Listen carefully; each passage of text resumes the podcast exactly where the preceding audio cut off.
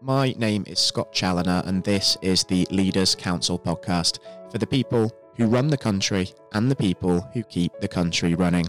You join us on what is a cool but quite bright winter morning here in the capital, and I'm delighted to say that joining me on the programme to hopefully add more brightness to affairs this morning is Russell Evans, one of the partners at Primeast. Uh, Russell, very warm welcome to yourself this morning, and thanks ever so much for joining us today. Scott. Lovely to be here. Likewise, Russell, immense pleasure having you alongside me. Um, now, just for those regular listeners tuning in that might not be familiar with yourself and your business, uh, Primeast essentially provides leadership development training, I believe I'm right in saying. Yeah, absolutely. Um, there's a couple of strands to what we do. We develop leaders, we, rather than calling it leadership development training. Training is a, um, you know, seems to be one of these terms which uh, automatically brings lots of con- con- connotations with it. Um, so we look at developing leaders in a number of ways through uh, through through coaching, through uh, learning experiences, and uh, getting people to stretch themselves a little bit and uh, perhaps deal with some unfamiliar stuff. So uh, training is a small component, but it's a little bit broader than that. Mm. Yeah, certainly seems so. And um, I suppose from a personal point of view, um, you've obviously not always worked in this industry. You've obviously worked in the retail sector for quite some time, and also had an experience with the uh, the Royal Air Force uh, before that. Um, has that sort of experience, would you say, sort of rubbed off on sort of your own leadership style and the kind of aspects that you take into leadership training now? Oh yeah, absolutely. Um, you know, my first leadership role uh, I had at 19, really proper leadership role, if you like.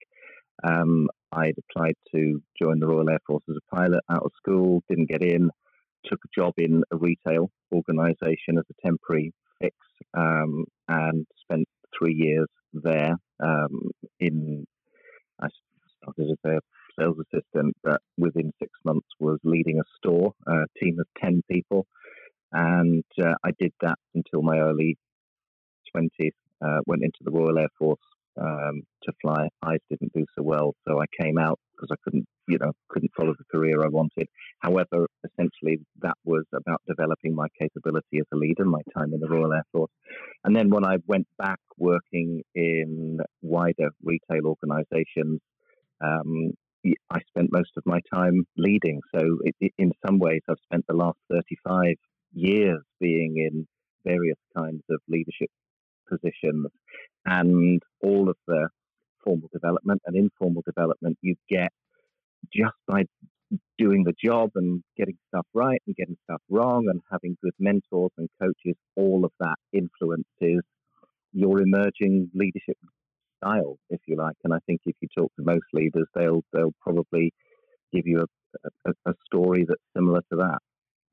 Yeah, definitely. And I suppose you've been sort of no stranger to sort of challenges in your sort of time in leadership, specifically um, with uh, Prime Eastern, especially because uh, you sort of came in at the time of the sort of global financial crash, I believe I'm right in saying, and then over the last two years, you then also had to contend with the very many challenges of the uh, the COVID nineteen pandemic, which of course was completely unprecedented.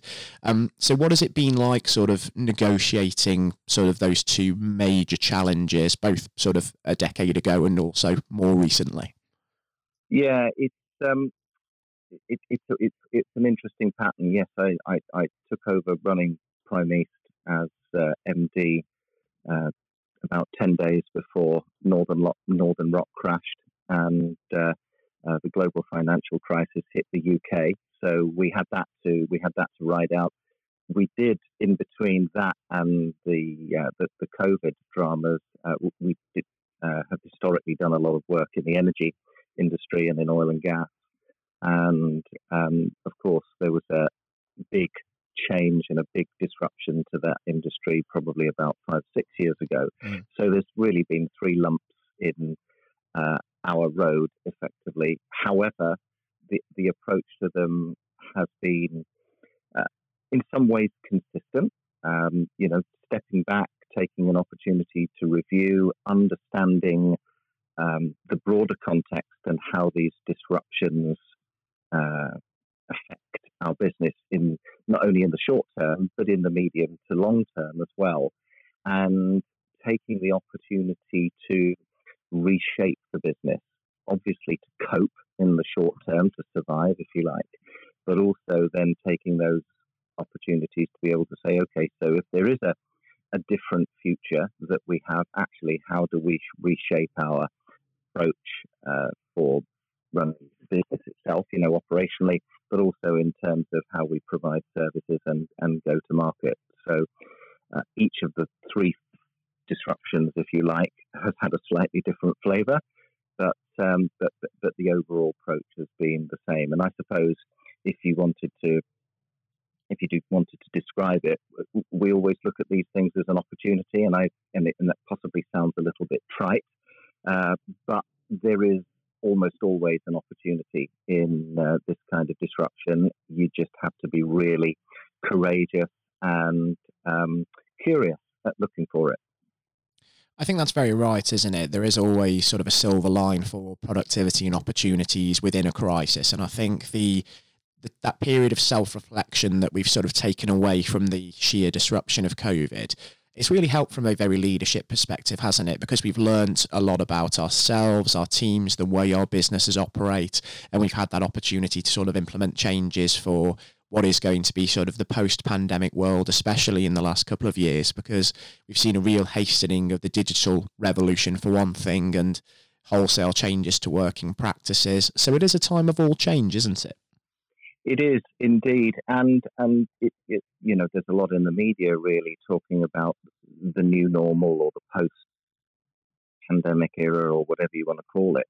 Um, the reality is, since since the industrial revolution, so back in the early 1800s, we've been in uh, you know we've been in a state of flux. We've been in a state of change. You know, if if you look at the World Economic Forum um, and Klaus Schwab, who used to be the head of the World Economic Forum, you know, he describes what we're experiencing now as the fourth industrial revolution. You know, the first was the advent of steam, the second one was mass production, the third one in the 1950s was the early advent of computers and some automation in factories. And really, we're we're experiencing that fourth wave, if you like. What is different now, of course, is the huge degree of connectivity we have, mm. and also the rate and pace of change. I think is the thing that probably feels quite different. I'm, although I'm sure if we could take ourselves back a 120 years and ask somebody who's working in a factory, they would feel that the change they were experiencing was pacey.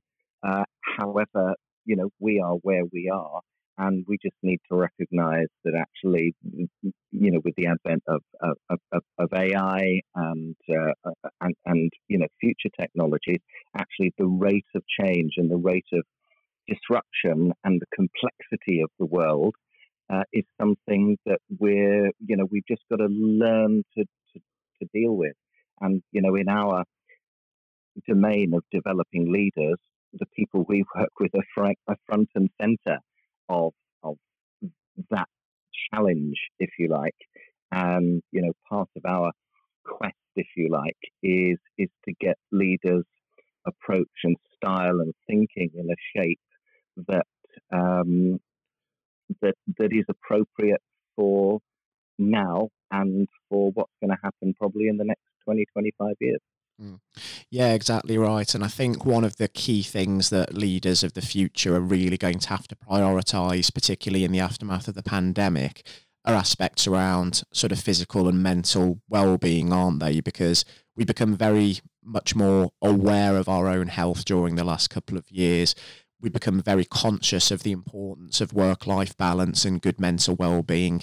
So leaders have to really see the importance of that and in, in terms of safeguarding not just the well-being of their colleagues but also themselves as well because CEO burnout, director burnout is also a very, very real thing. So it's important to consider that on both fronts, isn't it?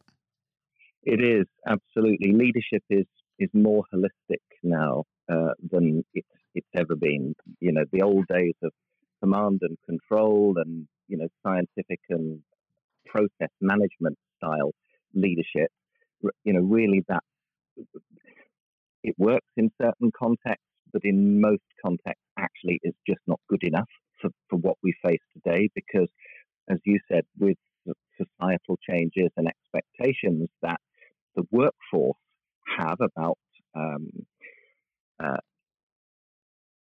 moral, ethical, um, and and you know purpose related um, conditions that mm. we have. You know, we, have got a we have a, we have a workforce now that is is, is wonderfully challenging and uh, broadly thinking about what the world means, and consequently, leaders have to have, have to, to match that. And of course, they're part of that ecosystem too. So you know, it's not just a case of doing it to others. They've got to create conditions where people thrive. And one of the people that's got to thrive is the leader themselves, mm. because otherwise, as you say, you get uh, you get burnout and and you know all of that magic that leaders can help people create.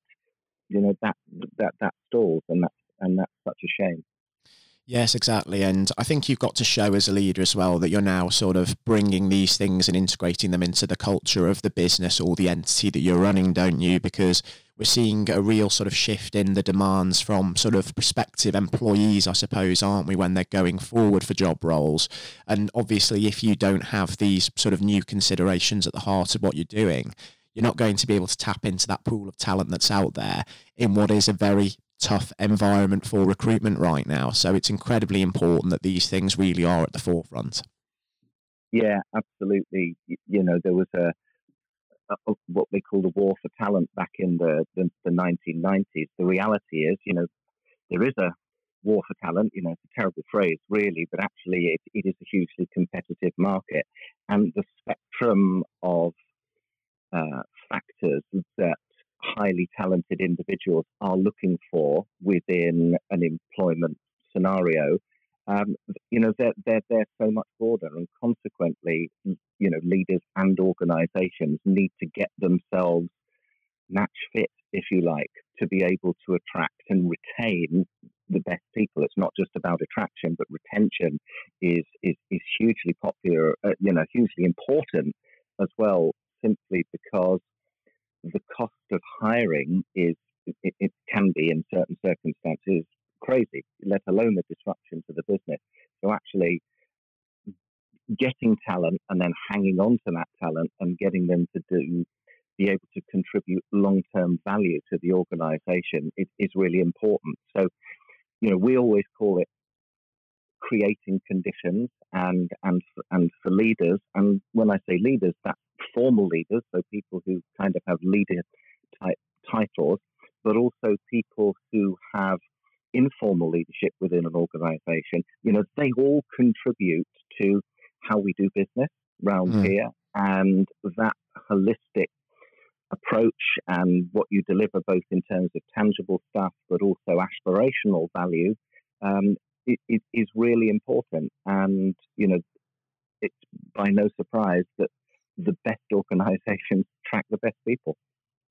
Yeah, exactly right. And I think you raise a very important point there about the fact that to be essentially a leader in your field, you don't necessarily have to sort of put yourself on a pedestal or have that sort of leadership title, as it were. I mean, you can just be as effective as almost one of those really important cogs behind the scenes, can't you? So it is important to remember that perhaps in a sort of culture in the UK today where we sort of think of leadership as a glorified thing and we're instantly sort of drawn to people with that CEO title or celebrities or politicians, that sort of thing. Yeah, absolutely. Leadership, if you if you look at what leadership means, in other words, inspiring to people to um, you know do good work, create value, uh, and uh, you know improve the world around them. Actually, that's in so many people's jobs, and of course, live in a geographically dispersed world now. Um, you know, you talked when we first came on, before we came on air, uh, about opportunities for living at home and working uh, and working in a hybrid context. Mm. Actually, the hybrid context requires almost every employee to take a degree of leadership, leading themselves, for one, because obviously they are not in a formal traditional office environment. So there's a degree of leading themselves, but also if people are separated by distance and time zone, so many of the organizations we work with uh, have multiple hubs all the way around the world. The team that they work in, in, in Malaysia and, and, and Singapore, uh, there will be some formal leadership there, but the reality is people can be distributed still hours apart within any any region, and each of those individuals needs to take and and and accept and recognize that their role has some leadership in it because ultimately we, we most of us do something in the service of customers or stakeholders and and consequently getting that decision making and that leadership as close to those people as possible that's an element of that's an element of leadership. It's creating the right conditions for that customer or stakeholder to interact in a value creating way with your organization. So so leadership is leadership is everywhere.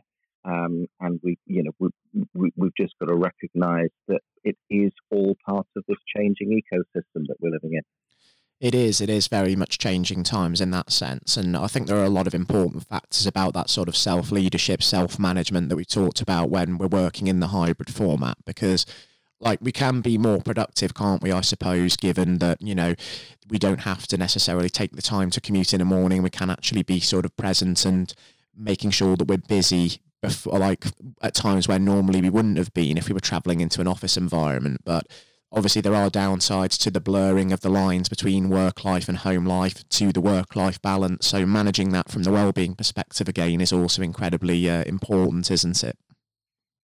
Yeah absolutely and and i encourage leaders that i work with to you know to engage and and, and discuss and work with their teams to create the right mix for them because for, for each business scenario or non-commercial, you know, uh, public sector or or, or or, or, or charity, you know, whatever whatever domain that you that you work in, having that transparent conversation about what's the best way for us to set ourselves up, for us to operate, and for people to lead themselves and to lead each other in order to fulfill our our purpose, the purpose of our team, you know, to do what we need to do in the best way.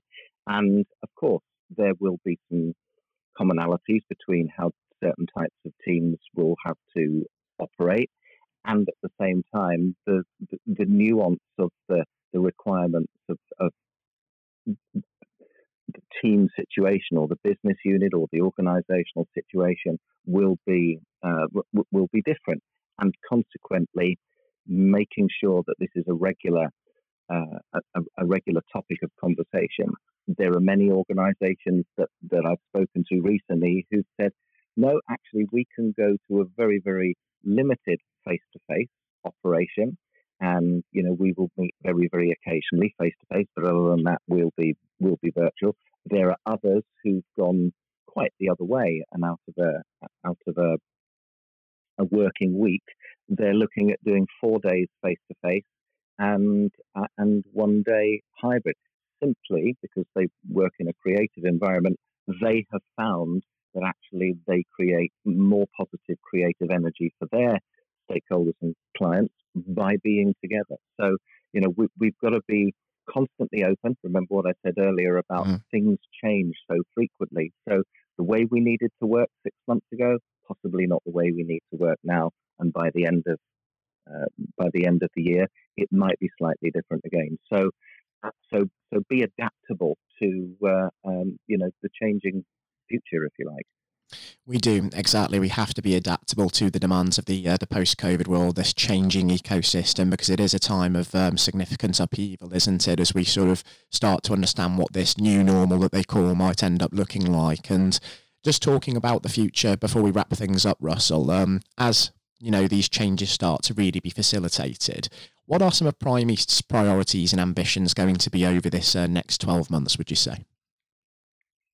So, for us as uh, a business, you know, the, the, the, any learning business um, over the last 10 years has included um, much greater digitization, let's call it, um, and you know, that is a that is a, a blend, if you like, of um, I don't know anything anything from recommending TED talks for people to watch that are that, that have good, valuable messages in it, through online learning, through instructor-led learning, through face-to-face, ensuring that we stay up to date. So one priority for us in terms of digital platforms that enhance what we do, and that's an important thing. Recognizing that the the the technology enables the learning rather than the other way around. You know, so you know we can be as a as a human race quite happy to follow technology and then put the value of what we do to the technology. Sometimes that works, but actually we're talking about developing people's lives and people's businesses and careers here. So actually learning is the most important part. So increased digitization, um, continuing to develop uh, our practice around helping leaders deal with complexity. And, um, you know, complexity very much is, uh, it, it's quite an on word, if you like, at the moment, but actually it's the reality of what we've got. It's situations where um, you cannot be guaranteed that the solution you apply on one occasion will fix the problem the next time because of there are so many changing variables. And I think if there's probably one thing that we that, that we need to be um, you know focusing our attention on is helping people deal with complexity and changes where we recognize you know yesterday is different from today and tomorrow will be very very different as well and and developing ways to help people make that leap if you like uh, into being more able to handle complexity. That's probably our biggest thing. Mm. It's going to be a very interesting time, isn't it, in this ever-changing landscape that we find ourselves in, looking to uh, to facilitate that from a, a, leadership point of view. And as we start to really see the mist clear on that, and we understand exactly what sort of form these changes are starting to come in, I'd relish the opportunity, Russell, to actually catch up and welcome you back onto the show to sort of discuss this further and just see what has changed in the uh, sort of the leadership landscape um, in the time between our discussions, because we're in that constant state of flux, aren't we, as we've discussed discussed. And I think this certainly does warrant revisiting once more. Yeah, absolutely. I'd be more than more than happy to come back and uh, and uh, talk about what we need to do for the future. Mm and obviously review as well what Prime Primeast is doing right now in sort of helping sort of facilitate that uh, that transformation. Exactly right. Uh, sure, plenty to be going on with, of more course. Than, more than more more more more than happy to uh, talk that. Probably the challenge will be getting me to stop talking. of course, like I say, and uh, hopefully there'll be some real sort of positive news to share on uh, the work that you've been doing on that front line. Um, Russell, thank you ever so much for taking the time to join us on the show today. It's been an immense pleasure having you with us, and uh, do by all means um, also take care and stay safe with all that's still going on as well. Fabulous, Scott. It has been indeed a pleasure, and uh, I look forward to catching up with you Fantastic. It was indeed an immense pleasure welcoming Russell Evans from Primeast onto the uh, the programme today. And I do hope that everybody tuning in enjoyed the interview just as much as I. Um, if you have tuned into today's podcast and you feel that you have your own business, your own organisation with a story all its own of success and of innovation to share, then why don't you apply to also be on the show via leaderscouncil.co.uk forward slash apply because by all means we would certainly love to hear from you too. Until next time, to all of our regular listeners, please do take care and goodbye.